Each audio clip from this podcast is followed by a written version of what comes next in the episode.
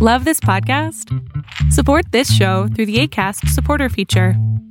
It's up to you how much you give, and there's no regular commitment. Just click the link in the show description to support now.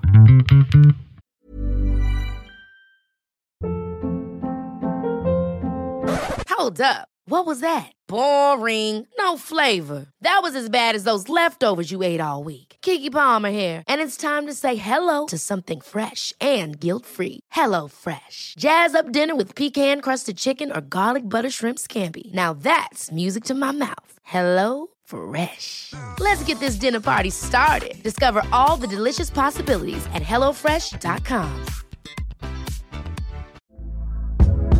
Hey there, it's Michelle Norris. I'm host of a podcast called Your Mama's Kitchen. When I travel, I'm usually looking for a way to find a taste of home when I'm not at home. And one of the things I love to do when I am at home is entertain. And Airbnb allows me to do that. When I was in California recently, I rented a house that had a great kitchen. And when we were sitting around the table, we're all thinking, we're in someone else's house. Someone could be in all of our homes as well.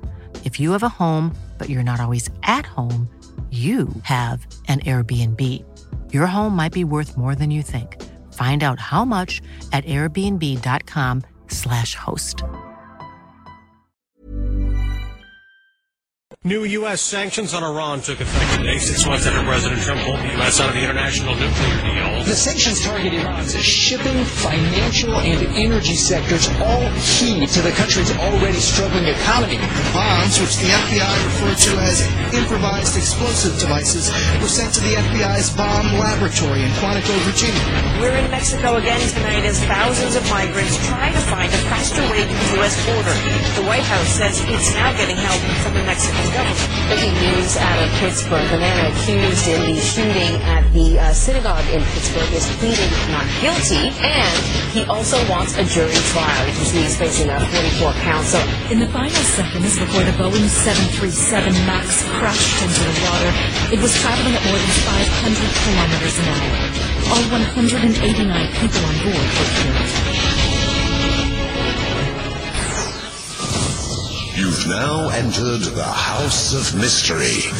Crime, conspiracy, history, and science. With your hosts, Hal Warren, Mike Brown, Julie Sav, Michael Butterfield, Doctor Joseph Usinski, and Michael Hawley.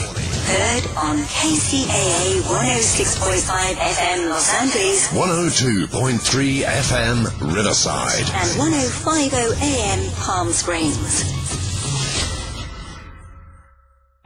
I, I first became interested in this. Uh, I'm, I'm old enough to have been up in London on the July the twentieth, nineteen sixty-nine, when they landed. It was three thirty in the morning in London, and I was up. I was watching the television, those funny little black and white pictures and people jumping around. I looked out the window and waved at the moon. I don't suppose they could see me, but I thought I'd wave anyway. And for, for, for twenty-five years after that, I, I, I believed. I believed what I'd been told. I had no reason not to believe what I'd been told, that man had landed on the moon and returned safely to the Earth. Nearly fifty years later, I don't have that view anymore. Man has not landed on the moon, and as a result, he didn't need to return safely to the Earth because he never left it. But we'll come to that in a minute, maybe. What started the whole process was, um, it was actually an American who was giving a, a lecture, I mentioned Glastonbury, in nineteen ninety-two, he was talking about something completely different, but he happened to mention, almost in passing, oh, those moon landing pictures, you know, uh, they weren't taken on the moon. They're all fabricated here on Earth. I thought, what is he talking about? Complete nonsense. It's obviously been infected by something in America. I, I'll, I'll check it out. Now, I'd, I'd attended photographic college. I was trained as a photographer uh, in London, because it was a, a very... Uh, interesting profession, being a photographer in London in the nineteen sixties. I was trained technically uh, how to develop film, how to use film, how to use studios, how to use cameras. I knew about film. I thought, well, I'll check out these pictures he's talking about. So I thought, well, where do I find them? Now, this is the early nineteen nineties. We didn't have the internet in those days. So I had to go to an astronomy show to buy a set of photographs of the Apollo moon landings, which I did. And I started looking at them. And I thought, Yeah, I can see what he means. He's saying that they don't appear to have been taken under the conditions we're told exist on the moon. They appear to have been taken under conditions which would be a studio setup or a controlled environment here on Earth. Yeah, I can see what he's talking about. And the more I looked at them, and the more I started examining uh, how they were taken, they were using Hasselblad cameras, which are very, very good cameras. You can go out today and buy one. I'd used a Hasselblad camera. I know they're quite difficult to use. They're excellent. They have excellent lenses, so they produce very, very good pictures. I thought, well, if it's such a good camera, how did they use it to get such good pictures? And then I found that they didn't have a viewfinder in the camera. Uh, that's, that's not a major problem, because you can take quite good photographs without a viewfinder, but you have to take lots and lots of pictures to make sure you get them pointing in the generally the right direction. And I also understood about bracketing, which is which is taking the same picture at different exposures to make sure you get the correct exposure. That hadn't been done. So the more I examined it, the more I realized that there were major problems here. And that then led me to start looking at to looking into the the other aspects of Apollo. The rockets, were they powerful enough to do what we were told they did? And how did they get back? This re-entry, we're told, occurred at twenty-five thousand miles an hour as you hit the atmosphere. Was the, was the heat shield strong enough to protect them? They started getting into the technicalities of the Apollo program. And the more I looked at it, the more it became evident that not everything was as it seemed. There appeared to be a major problem with getting men to the moon. And the major problem is basically the radiation, which we know exists around Earth. Yes, the about, Van Allen. Yeah, the Van Allen belts. Van Allen radiation belts. Anybody can check these out. They exist. They've been known to exist for many years. They probably existed ever since the planet was first created four and a half billion years ago, because they are created by the Earth's magnetic field. And they protect the Earth from the solar particle events generated by the Sun and the galactic cosmic rays generated in deep space, which we know exist. There's no, there's, there's no two ways about it. And one of the problems is protecting humans. Now, on Earth, we are protected not only by the Van Allen belts, but by the atmosphere surrounding the Earth. There's about sixty miles of atmosphere above our head. That's why atmospheric pressure is fourteen point seven pounds per square inch. That is the weight of the air above your head. Now, if you take that away, when you travel above the atmosphere, you get to the vacuum of space where there is no pressure. And if you didn't have your own spacesuit with you, you'd soon die, because the gases dissolved in your blood would expand and uh, you'll go pop, which wouldn't be much fun. So you have to take your own spacesuit with you. Now, this spacesuit, they obviously work quite well. They're used on the International Space Station, and they were used by Apollo astronauts to go travel to the moon. Um, now, they obviously protected them from the radiation that they had to pass through.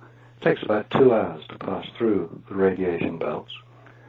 So I thought, well, if these spacesuits are so good, and they've protected the astronauts from the radiation in space, surely those same spacesuits could be used by technicians to go to Chernobyl or Three Mile Island or now Fukushima and clear up the mess, because radiation is radiation, gamma rays and X-rays.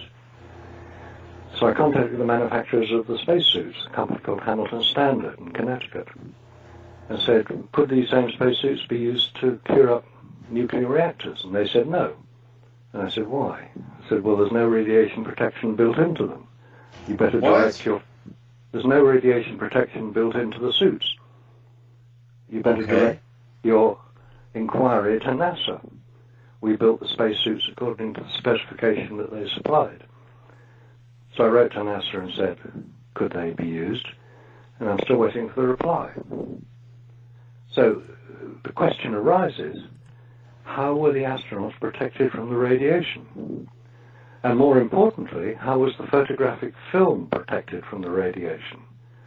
Because you, Some of your older listeners may well recall years ago when you parked through, passed through airport security following the D B Cooper case of nineteen seventy-one, introduced um, X-ray machines to make sure that he wasn't carrying bombs in his briefcase, which D B Cooper was.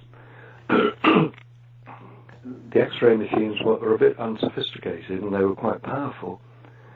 And if you were carrying photographic film, this is not digital, by the way. To anybody who's only familiar with digital, this may sound rather prehistoric, but it's actually correct.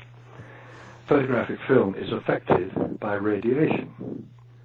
It it it's, uh, it causes a fogging effect, that is a lowering of contrast in the film. So you always advised, if you had photographic film, to get it hand-searched rather than passing it through the X-ray machine. So I thought, well, in space there are X-rays.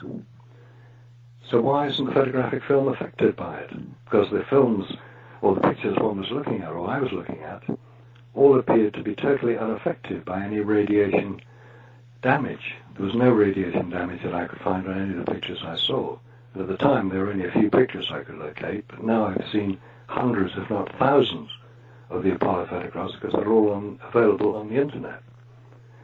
So that was a mystery which I still haven't solved. How does, how is the photographic film protected from radiation damage when on the lunar surface, where, we're t where NASA tells us the pictures were taken?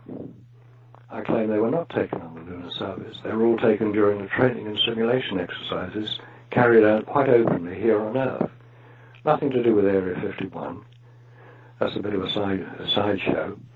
There were plenty of uh, sets which were built to simulate what any what everybody thought the moon's surface would look like, and these were quite open. There was nothing secret about them, and astronauts would carry out uh, real-time simulations. If it was an eight-day mission, which Apollo eleven was, it would be an eight-day simulation, so that everybody knew what to expect.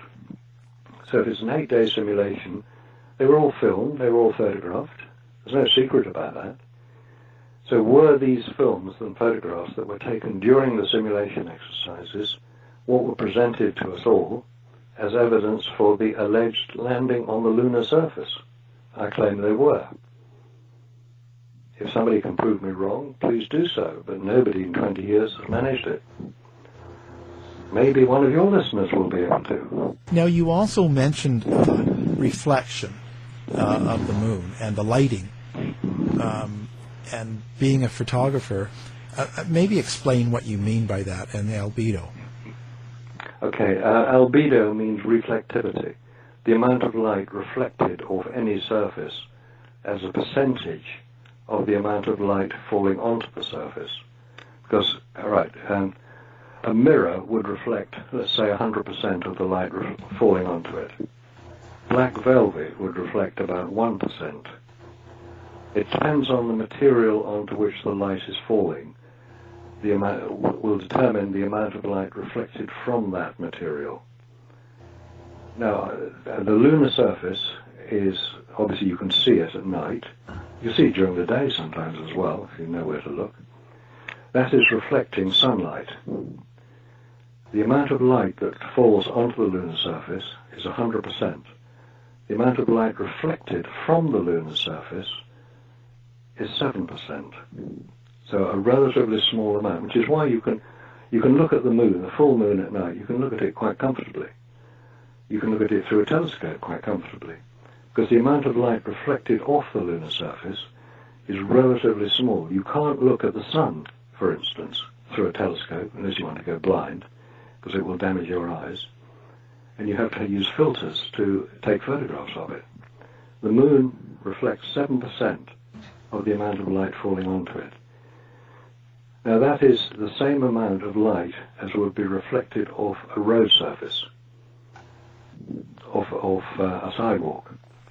The amount of light reflected off tarmac is seven percent or thereabouts of the amount of light hitting it. Now, in photography, you're using light all the time. If the subject where you're trying to photograph does not have sufficient light on it for the film to record it, and this is the important point, the amount of film, the, this, it's called the speed of the film, the I S O, International Standard Organization. It's a way of standardizing the sensitivity of any photographic film. You have fast films, you have slow films, you have all different types of film. Your f-stops. Yes, the, the, the, the A S A, American Standards Association, I S O, International Standards Organization, they all, they all come up with, with particular ways of determining, in this case, the sensitivity of photographic film. And the, the film that was used on the lunar surface was Kodak Ektachrome film. Now, for those not familiar with Kodak Ektachrome, it's transparency material, otherwise known as a reversal film.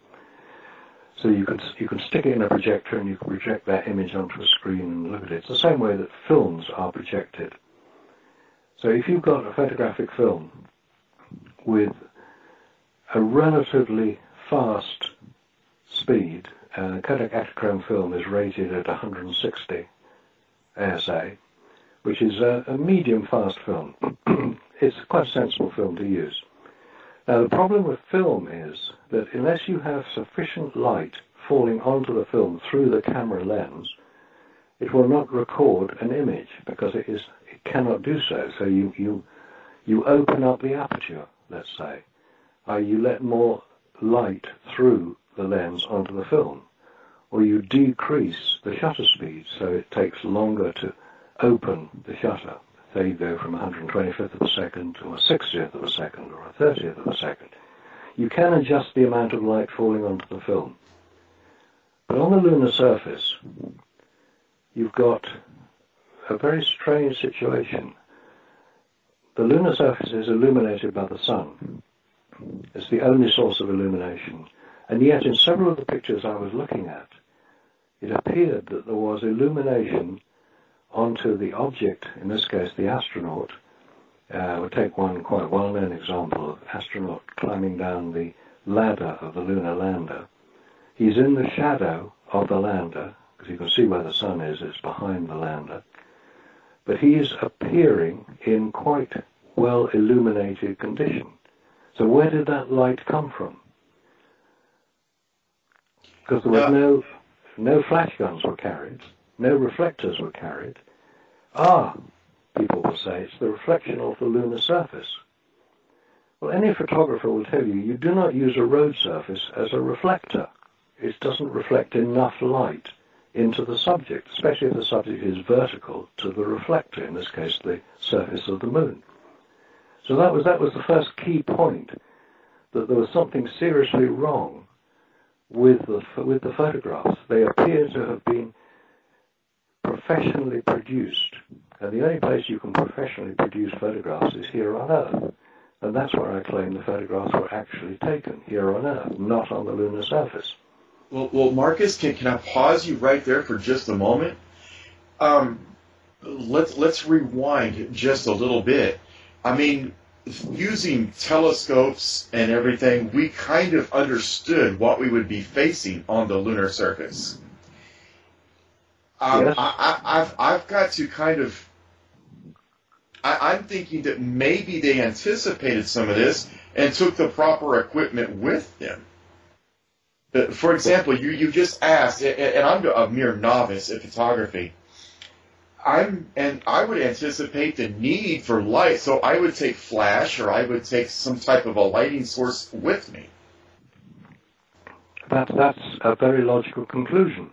Yes, they were, uh, NASA were totally familiar with what they could expect to find on the lunar surface because they'd sent unmanned satellites up to photograph it and to film it and to look at it. So it's, they knew what to expect, but they didn't take any additional lighting equipment with them. Why would they not? That's a good question. I don't know why they didn't.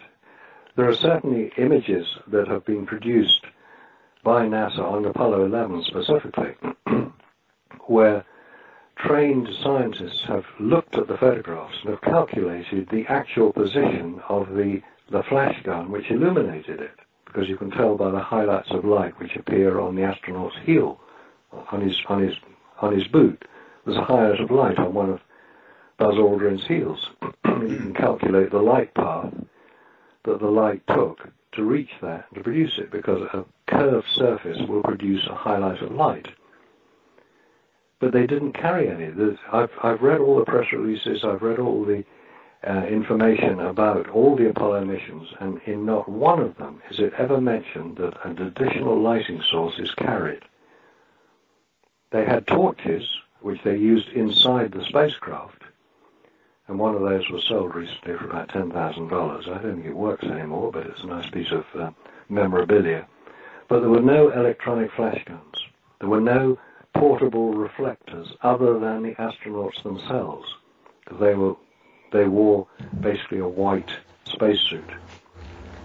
But the point about that is, yes, that will reflect light, but not sufficient, not a sufficient amount of light to produce the illustrations that we saw, where it is claimed this company that produced a rather uh, strange video claiming that they had proven that Armstrong's spacesuit was sufficient to reflect enough light to produce the appearance of a reflector. Absolute rubbish, because they, they got all the wrong figures. They, they used the wrong percentage of light reflected off those materials, which you can calculate quite easily. It was yet another attempt to try to dissuade people from believing that nobody has landed on the moon.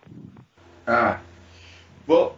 Now, inevitably, you're going to get the question. Um, so let, let me just kind of, you know, head them off at the pass.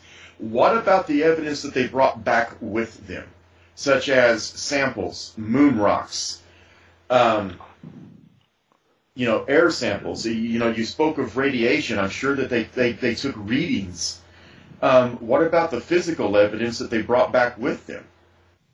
We're told they brought back through, was it, how many kilos, hundreds of kilos, three hundred forty kilos of moon rock over the six missions that landed, because one of them didn't. Apollo thirteen didn't land. So, yes, three hundred forty kilos of moon rock. Have you seen any recently? Well, it's not like I have a, a, a keychain or anything like that. But, uh, I, no, went to, I went to the moon, and all I brought back was this lousy T-shirt. But yeah, or, or this dusty lump of rock, I know.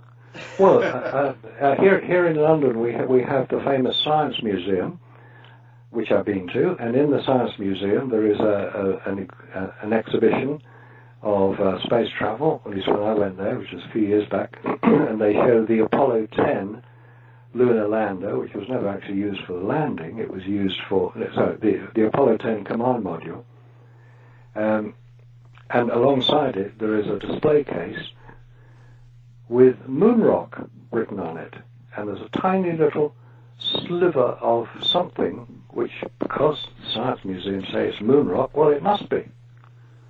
And if you go to any museum in uh, throughout the United States, and there are museums which will display moon rock. Yes. They've lost it, which a lot of them have. Uh-oh. And there was a, a, a famous case um, a few years back of um, the Dutch moon rock. I'm sure that anybody familiar with the story will be aware of what I'm about to say now, is that um, it was displayed in the Rijksmuseum, which is the National Museum of Holland in Amsterdam. It's definitely worth a visit. Where the Van Gogh paintings are, and the Rembrandt paintings, and the most famous one of all is Night Watch by Rembrandt, which is a Dutch national treasure, never leaves the country. And in that museum there's a display of moon rock. Now, a few years ago the Rijksmuseum was undergoing renovation, so they had to remove some of these displays, and one of the displays that was um, removed was the moon rock. So geologists in Holland decided to take the opportunity to examine this moon rock. It was petrified wood. No way. It was petrified wood, and if you want to check it out, just put Dutch moon rock into Google, you'll get the pictures of it. It's a thing about two or three inches across, black.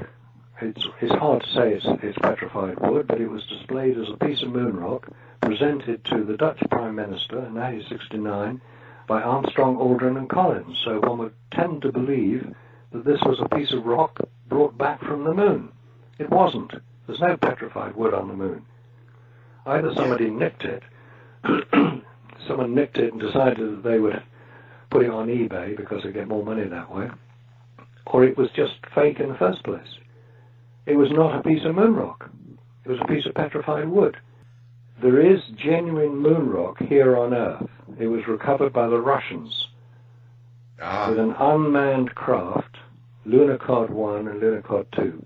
Unmanned craft, and the Russians, believe it or not, were able to land a craft on the moon, grab a few grams, three hundred grams in total, of lunar soil, that, that regolith we hear about, the, the sort of dusty stuff on the surface, and they returned that to Earth because the Russians were remarkably able to, con to remotely control uh, landers and spacecraft coming back to Earth. They had a lot of practice at it. Absolutely. So there, is, there is genuine moon rock here on Earth. Now, when the Russians landed with their few hundred grams, it's about uh, three hundred grams is um, a little short of one pound weight. So there's not a great deal compared to the Americans, about eight hundred pounds. So you've got an imbalance here. Now, the Russians, contrary to what one may be reading about them now, I, I don't believe a word of it, are quite generous when they come to share their scientific achievement. And they were quite willing to exchange with NASA samples of the NASA moon rock, which they had allegedly recovered, and exchange it with the Russian samples. Would you believe NASA refused? They said, no, we will not do this. It took a lot of pressure, fairly high political level pressure, to get NASA, about two years later, to agree to exchange a few gram sample of their moon rock. So it's almost as if they had something to hide. Apollo thirteen was launched on April the eleventh, nineteen seventy, and we're told that uh, it was halfway to the moon and an oxygen tank exploded, and they had to get back to Earth, jury-rigging up their uh, oxygen and uh, carbon dioxide scrubbers so that they could survive the journey back, and they got back, and they're big heroes, and everything was hunky-dory, and Tom Hanks made a wonderful film about it. That's the story of Apollo thirteen. That's the official story of Apollo thirteen. But how many people are familiar with the fact that on April the twelfth, which is one day after the launch of the Saturn five rocket carrying the three Apollo thirteen astronauts, on, Apollo, on April the twelfth, a Russian submarine in the Bay of Biscay recovered an Apollo command capsule which had fallen from the sky, according to the report. This is an Apollo command capsule. It was then transferred to a fishing boat because the submarine couldn't really get it inside the, the submarine. The Russian submarine is a K eight, um, a November-class submarine. The Apollo command module was taken by this Russian fishing boat, which is in, in effect a spy ship. Remember the Pueblo? That's the mm-hmm. American version of the same thing. It's a spy ship. Okay.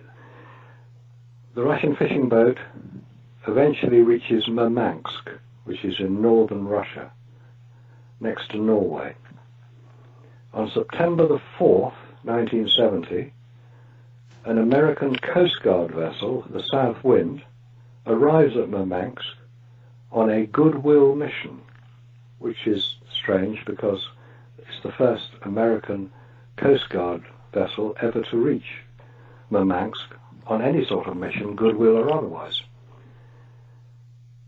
The command module, the Apollo command module, was handed over by the Russians to be loaded onto the South Wind, the U S Coast Guard ship, which quite coincidentally had had its four-gun removed. Normally a Coast Guard cutter will have a four-inch, um, five-inch gun on its, on its front deck. In order to accommodate the command module and its return to the United States, the... Ever catch yourself eating the same flavorless dinner three days in a row? Dreaming of something better? Well, HelloFresh is your guilt-free dream come true, baby. It's me, Keke Palmer. Let's wake up those taste buds with hot, juicy pecan-crusted chicken or garlic butter shrimp scampi. Mm. HelloFresh. Stop dreaming of all the delicious possibilities and dig in at HelloFresh dot com. Let's get this dinner party started.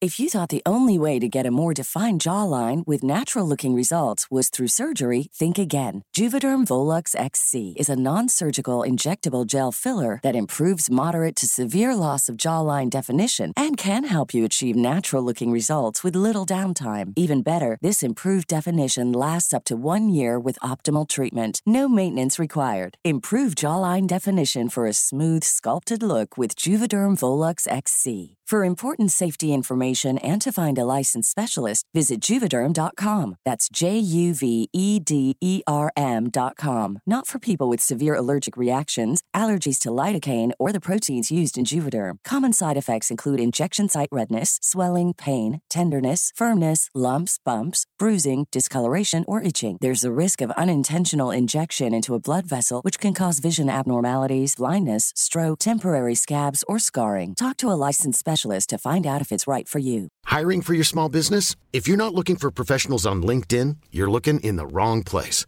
That's like looking for your car keys in a fish tank. LinkedIn helps you hire professionals you can't find anywhere else, even those who aren't actively searching for a new job but might be open to the perfect role. In a given month, over seventy percent of LinkedIn users don't even visit other leading job sites. So start looking in the right place. With LinkedIn, you can hire professionals like a professional. Post your free job on linkedin dot com slash achieve today. Millions of people have lost weight with personalized plans from Noom. Like Evan, who can't stand salads and still lost fifty pounds. Salads generally for most people are the easy button, right? For me, that wasn't an option. I never really was a salad guy. That's just not who I am. But Noom worked for me. Get your personalized plan today at Noom dot com. Real Noom user compensated to provide their story. In four weeks, the typical Noom user can expect to lose one to two pounds per week. Individual results may vary. Gunn had been removed a few months prior to this particular mission. The command module was returned to America and is now exhibited as the Apollo thirteen command module in a museum, I think in Kansas. It's a story that is not generally very well known, but it was announced and it was reported in, uh, I think the American Forces paper is called Stars and Stripes. It was reported in that in nineteen seventy. But it's a story that is generally not known. Now, if the day after the official launch of Apollo thirteen, uh, an American command an Apollo command module can be removed from the Atlantic Ocean by a Russian submarine, have we been told the real story of Apollo thirteen? It appears not. It appears that there is much more to this story than we have been led to believe, and it requires a great deal more investigation. Anybody wanting to look at this information in detail, Uh, the O W L I S website carries a couple of very interesting articles from the Russian perspective. I, not an American story, this is a Russian story, recounting the research a couple of Russian investigators have done into finding out what actually happened at this strange event in nineteen seventy. The height of the Cold War, don't forget, the height of the space race. Why didn't the Russians blow the whistle on this early on? Good question. So that's the question that I'm normally asked when I when I put these uh, events, when I do public presentations on this. Why didn't the Russians blow the whistle? Why would they blow the whistle? Now, we have to go back a little bit here to uh, Yuri Gagarin and his famous circling of the Earth. The, uh, the first man to orbit the Earth, Yuri Gagarin, um, prior to that happening, there had been obviously several attempts. You, you don't just do it the first time out, you practice. The Russians were practicing. There were two Italian brothers, they're actually, one of them still alive, um, who set out, because they could hear the Russian spacecraft when they passed over Italy on their way orbiting the Earth. They were launched from Baikonur, which is in Kazakhstan. They would pass over Italy on the way on their orbits. And they could hear them. They were keen ham radio operators, and they were listening in. Anyway, long story short, the Russians heard many rec- accounts of cosmonauts who were in serious trouble in their spacecraft. Yes, I've, I've heard some of that. There was a, a major article about this, this whole event in Reader's Digest back in the early nineteen sixties, because it was, it was no secret that these um, Italian brothers were listening into it, and they, they even got their sister to learn Russian so she could understand what it was they were saying. Uh, the point of the story is that it would have appeared there were many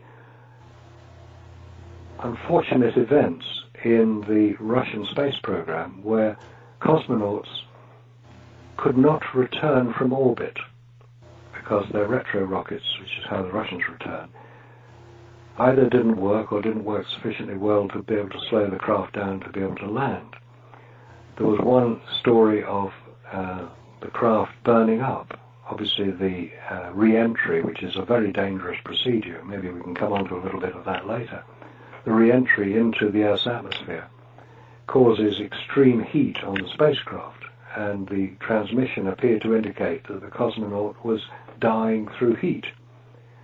So this was known about.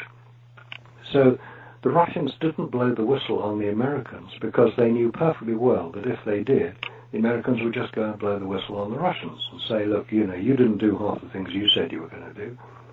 If the Russians had said it, but an even more important point, and possibly the real reason why the Russians didn't blow the whistle, was because they didn't need to. They knew perfectly well that much of the Apollo program was faked, because they were ava- they were aware of the dangers themselves. They were trying to land on the moon as well. And at the time of Apollo eleven, there was a launch by the Russians of another lunar craft, unmanned craft, that was going to try to land on the moon before the, before the Americans did.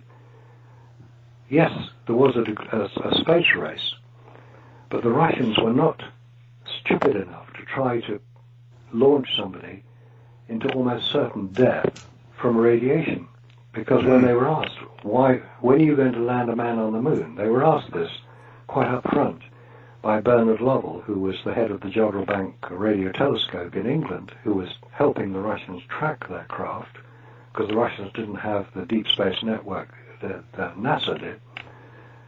Bernard Lovell asked the Russians, so when are you going to try to land a man on the moon? And their answer was very straightforward. When we can ensure his safe return due to the dangers of radiation. That's what the Russians said. They knew the dangers of radiation. They knew that it was virtually impossible to get through it. Now, happening at the same time as Apollo eleven was something even more important for Russia. Russia is a relatively small economy, even today. It's about the size of Italy. But it has one major export, and that is natural gas. The gas has to be transported from Siberia, where it occurs, into Europe. thirty percent of European gas consumption comes from Russia. In nineteen sixty-eight, Russia signed the first contracts to supply natural gas into Western Europe. I should say, not the Russians, the Soviet Union at the time. In September nineteen sixty-eight, they were negotiating with Hungary, Italy and Austria for the supply of natural gas into Western Europe from the Soviet Union. Because so much depended on the supply of natural gas, that is their economy was dependent on the export of their natural resource of natural gas, they were not about to jeopardize this extremely important conference where these contracts would be signed, and they didn't. They had no need to do so. So far as they were concerned, space was a bit of a sideshow. The export and the supply of natural gas into Western Europe was far more important. That's why they didn't blow the whistle. Have we gone to the moon since since then? Because we, we you know we've had the space shuttles, we've had all these other missions, we've got you know probes crawling around on Mars now. I, I'm willing to accept it, Marcus, that maybe perhaps we did not land on the moon in sixty-nine. But how about since then? Well, there are indicators unconfirmed indicators that we have been on the moon ever since. This is the secret space program. Yes. Uh, this is the X thirty-seven B that we know exists. It's a smaller version of the space shuttle that goes on nine-month missions, or eighteen-month missions. That's long enough to get to Mars and back. What is this X thirty-seven B? NASA ain't telling us. What is the, uh, uh, I think it's the, is it the X twenty-two? Uh, there are various other spacecraft which, which do exist.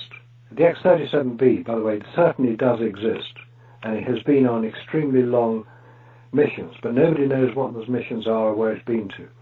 It's possible that somebody has been to the moon, but if so, why are NASA spending so much time and effort putting together the Orion capsule, which is the uh, which was first flown in December twenty fourteen, and will next fly the end of next year on E M one, uh, Exploration Mission one, unmanned?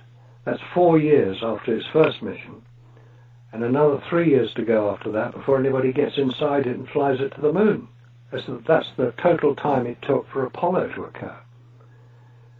Either there is something highly secret going on, which mm-hmm. we call the, the, the secret space program, and this business with radiation has been solved and was solved years ago, and there is a, there are fleets of craft out in space. Maybe even Mars has been uh, reached by humans. I think it's highly unlikely because I don't think humans can survive the journey. The radiation and the isolation, the weightlessness, the human frame, human body is not designed for a weightless environment. Oh, well, um, well they, they do come back physically altered. They do, yes. And quite a lot of the damage is to do with the eyes. And, and, the, and the bones as well. And the bones, you get bone loss, severe bone loss, which is why when you see um, even astronauts coming back from the International Space Station, they can't stand up when they land. They have to be carried and put into chairs. And that's only after six months in space. So I think it's highly unlikely, A, that anybody has ever reached, any humans have ever reached Mars, except in fiction, and B, it's extremely unlikely they ever will, unless they do a, do a major development of which we're not aware at the moment is occurring. As to whether they landed on the moon since then, I have seen no evidence to indicate that they have. Again, they would need to be able to overcome the dangers of radiation, because humans are extraordinarily innovative creatures, but they're also very delicate. we're, we're designed to live here on planet Earth, under gravity and without radiation. You go to the moon, you take away gravity and you increase radiation. And as for the heat, there's so much of that, you've got to remove that as well. I, ha I haven't seen any information or any evidence that we have the ability to travel to the moon even today.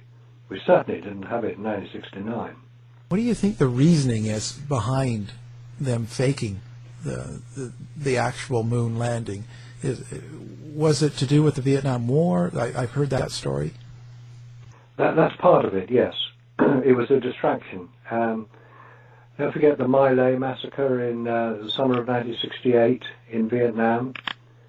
Uh, was it, uh, Lieutenant Calley was um, basically there was a hell, there was a real unpleasant massacre of five hundred civilians at a, at a small hamlet called My Lai in Vietnam. Vietnam was getting extremely unpleasant. Uh, Americans were dying in their hundreds every day. It was, it was on television. People were becoming extremely angry about the whole Vietnam War. Um, we saw the, the protests, the protests we've had recently about uh, some of the immigration protests, nothing to what was going on with the Vietnam War. Those were real heavy-duty protests. There was that going on. There was the economic problems that were occurring at the time. There was the Cold War with the Russians. It was necessary to introduce some form of distraction, if you like, a Disneyfication. I'm not saying Disney had anything to do with it, but he would be the most likely character to have, to have assisted NASA in their uh, fantasy, which is basically what the moon landings were. They were a fantasy. Future land. Yes, because um, by being able to say, look, we've in, in nineteen sixty-eight, December nineteen sixty-eight, we had Apollo ten that, that orbited the moon, we're told, and they recited from the Book of Genesis, and it was all wonderful and exciting. And, and then we had um, Apollo eleven in July nineteen sixty-nine, and things could be distracted. They were they were they were heroes. They were popular heroes. These people. They appeared on the cover of magazines. They were they were revered. Uh, even today, Buzz Aldrin is revered. You know, nobody will ever challenge him. Nobody ever questions him. Oh no, he'll uh, he'll punch he'll punch you out if you do. Well, only if I'm rude to him, and I'm not going to be rude. I'm, I'm not going to do what Bart Sibrel did and call him a coward and a liar, which is why he got punched. And to be and, and to be fair to Bart, he has agreed that he went far, he went much too far, and he has apologized to uh, Buzz Aldrin as a result. And I, I think there is a degree of truce between them. I would you know, consider it an, an honor if Buzz punched me. Well, yes, maybe. I, I think I think he showed something. Why why wouldn't he swear on the Bible that he'd walked on the lunar surface? That's all he was being asked to do. If you had walked on the lunar surface and you were of, of religious persuasion, you would say, "Give me the Bible. How many have you got? I'll swear as many as you like." he wouldn't do, he wouldn't do it. Uh, Neil Armstrong wouldn't do it, even when he was offered five thousand dollars for a charity of his choice. He wouldn't swear on the Bible. He'd walked on the lunar surface. Why not? Well, Michael Collins, which, who didn't walk on the lunar surface, he was in the command module on Apollo eleven, he went and punched the cameraman when he was filmed. A few of the astronauts have sworn on the famous Bible that was offered to them, but the The, the general approach of astronauts is of people who are under extreme psychological pressure. And I have a great deal of sympathy for them. They, all the astronauts were military men, every single one of them, including Armstrong, who was a very, very good pilot. He served in, in the Korean War. He had fifty-five kills to his name, so he's pretty accurate. They were military men. They will honor their commander-in-chief, who's the president, as you know. When the commander-in-chief says jump, they only have one question: how high, sir? They will go to their graves, as as Armstrong has already done. By the way, Armstrong was buried at sea off the coast of Florida in nineteen in twenty twelve. And they will go to their graves with whatever their conscience dictates they should take with them. They will not break ranks. There will be no deathbed confession. It's down to people like me and you and a few others, and an increasing number of others, who are questioning this whole Apollo scenario and are saying, it doesn't appear that it happened the way we were told. Why have we been lied to? Surely our government would not lie to us, would they? Surely NASA will tell us the truth. NASA, never a straight answer. But but that brings to one other question then. From from a lot of people, they'll go, well, there has to be hundreds of people involved in this conspiracy that would know about it, and why wouldn't it come out? Or how do they keep it contained? Again, that's that's a, a very good point, and it's one that again is is brought up many times if I if I make a presentation about this. four hundred thousand people worked for Apollo, or worked on the Apollo program during the nineteen sixties, at the height of the program. Now, these were people who were employed by the many contracting companies, such as uh, Boeing, Lockheed Martin, Grumman, um, we mentioned one, Hamilton Standard, the many, many companies. They were doing the very best job they could. They were they had bought into President John Kennedy's amazing speech, we will land a man on the moon before the decade is out and return him safely to the earth. When Kennedy made that in May nineteen sixty-one, no American, except Alan Shepard, had even been into space, and Alan Shepard had only gone up and come down again. Nobody knew if they could do it. This was, this was what's called a presidential challenge.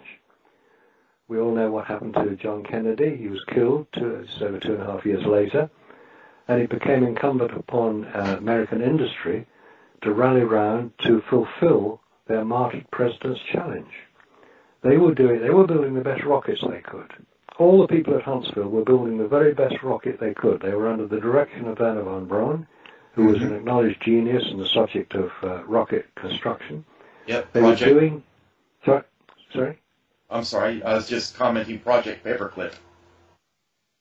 Should we? Should we not go there today? Uh, so yes. Today.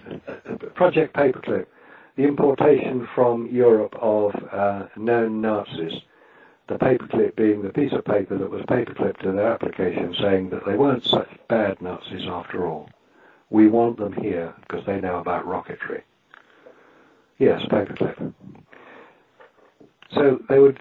These four hundred thousand people, by the way, included the security staff, the gardeners, the cleaners, the doorkeepers, the cafeteria workers, all the people who are employed in any large major corporation to keep it running. Obviously, there were scientists, there were engineers, there were technologists, there were people who were hands-on with making rockets, making landers, making control centers down at Houston, making spacesuits up at Connecticut. These were people who were doing the very best job they could. They had no need to know what... I, are you seriously saying that the people at Boeing knew what the people in Connecticut were doing with the spacesuits? No, of course not. Were the people in, at, in California at Lockheed knowing, did they know what the people in, in Huntsville were doing? No, they didn't. It's a few hundred thousand, a few hundred miles apart anyway. They were doing the best job they could. This was also a matter of national security. And when national security is involved in America, I understand that one of the things that is introduced is compartmentalization. You know enough to do your own job and no more, because you don't need to know. So the four hundred thousand people who were doing the very best job they could had no need to know about anything other than what they were doing. Maybe thirty, forty, maybe fifty tops people would have had a knowledge that not everything was as was as good as we were being told. Maybe these, obviously the astronauts were involved. The senior uh, staff at NASA would have been involved. At some point, probably before the fire in Apollo one in January nineteen sixty-seven, before that, it was becoming obvious that getting to the moon was actually a very seriously difficult problem and was highly unlikely to be achieved within the next three years. So Plan B was put into effect. Plan B was the, re the creation of the fantasy of landing on the moon, by filming all the training and simulation exercises, because if nobody else, if nobody's been to the moon, who'll know the difference?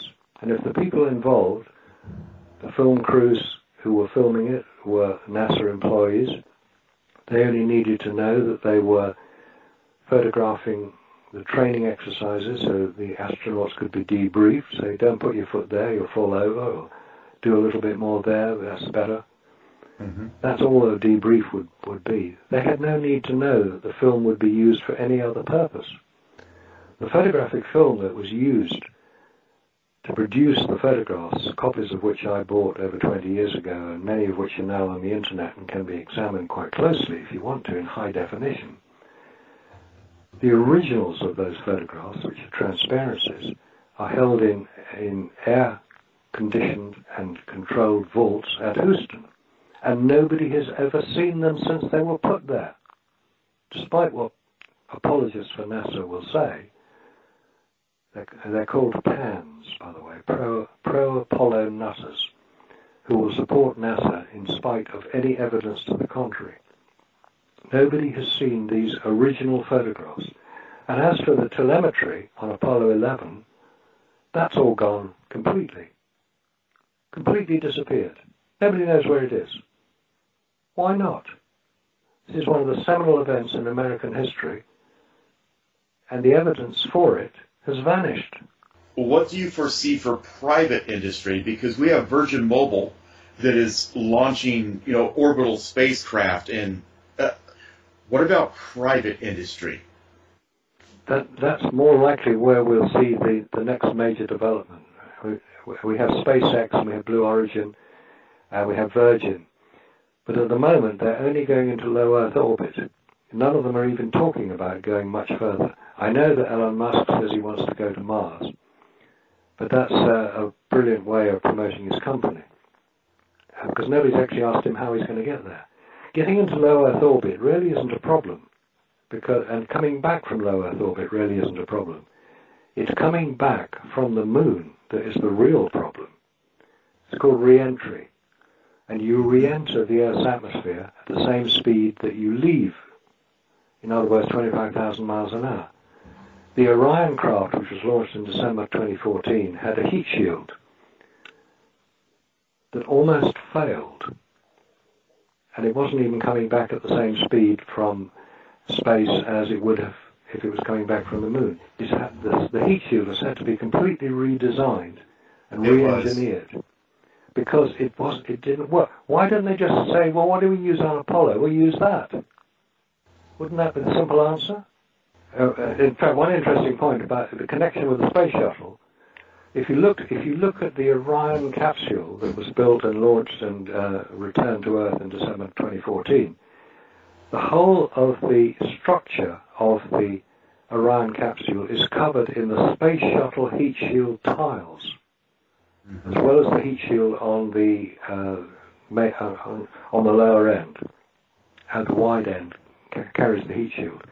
Why was it necessary to put uh, space shuttle heat shield tiles all over the Orion capsule? That's not what they did on Apollo. Apollo was an aluminium craft with a heat shield on its base, that appeared, that we're told, returned from uh, lunar orbit or lunar landing, and it landed, and you can go and see the uh, Apollo command modules today in museums, because the, the, the plasma gas that is generated by the heat shield reaches a temperature of four thousand degrees Fahrenheit, which is far in excess of the melting point of aluminium, of which the craft is built. It would have melted the damn thing. This is why I say that the heat shield on the Apollo craft did not do what we're told it did. It did not protect the craft. They were chucked out of the back of aircraft. Ah. That's been photographed. Yes. The whole thing is a fabrication, and we're now seeing the problem of that fabrication in endeavoring to create the Orion craft to replicate the Apollo missions to the moon of nearly fifty years ago, and they can't do it. It's like Charles Lindbergh flying the Atlantic in nineteen twenty-seven and nobody doing it for another fifty years. That's not the way it happens. How can somebody get in touch with you and maybe discuss this further, or even, as I plan to do, subscribe to Nexus Magazine? Well, go onto our website. That's nexus magazine dot com. You'll find methods of subscription on there. Uh, the American edition uh, will be sent to you. Um, if you want to contact me and challenge me on anything I've said, I'd be delighted to hear from you, anybody who is interested. Again, go onto the nexus magazine dot com website, and there's a contact facility. You just put a, a, a subject matter in there, uh, rebroadcast um, or re-moon landings, and that will reach me, and I will reply to you. Anybody who contacts me on the subject, I'm very interested to hear from, except if you're going to be rude and un unnecessary and unpleasant, then I will just delete you. Right. Let, let's treat this with a little bit of dignity, right? Exactly. I'm sure that your listeners are as intrigued by this subject as I am, especially the residents and the uh, good, good citizens of Huntsville, who are m probably more familiar with the subject than many people would be, because they have hands-on experience of it. I would very much like to hear from you. If you think that what I say is correct, if you think what I have to say is incorrect, if you can provide information. When I've done um, broadcasts on stations in the past, I have had some very interesting resp correspondence with people who've worked on Apollo. Yes, well, just wait till my elders at my synagogue uh, take a listen to this, because many of them worked on the space program. So. Well, uh, uh, what I uh, what I say just in closing is, I'm not saying that you didn't do the work you claim to have done. If you worked on Apollo, yes, you worked on Apollo, and you did the very best job you could.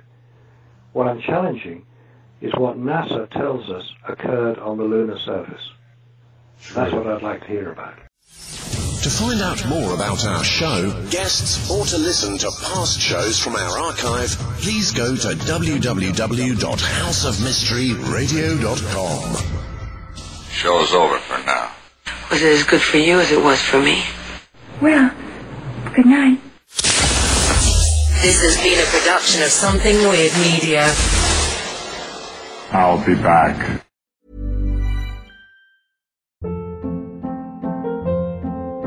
Hold up. What was that? Boring. No flavor. That was as bad as those leftovers you ate all week. Keke Palmer here. And it's time to say hello to something fresh and guilt-free. HelloFresh. Jazz up dinner with pecan-crusted chicken or garlic butter shrimp scampi. Now that's music to my mouth. HelloFresh. Let's get this dinner party started. Discover all the delicious possibilities at hello fresh dot com.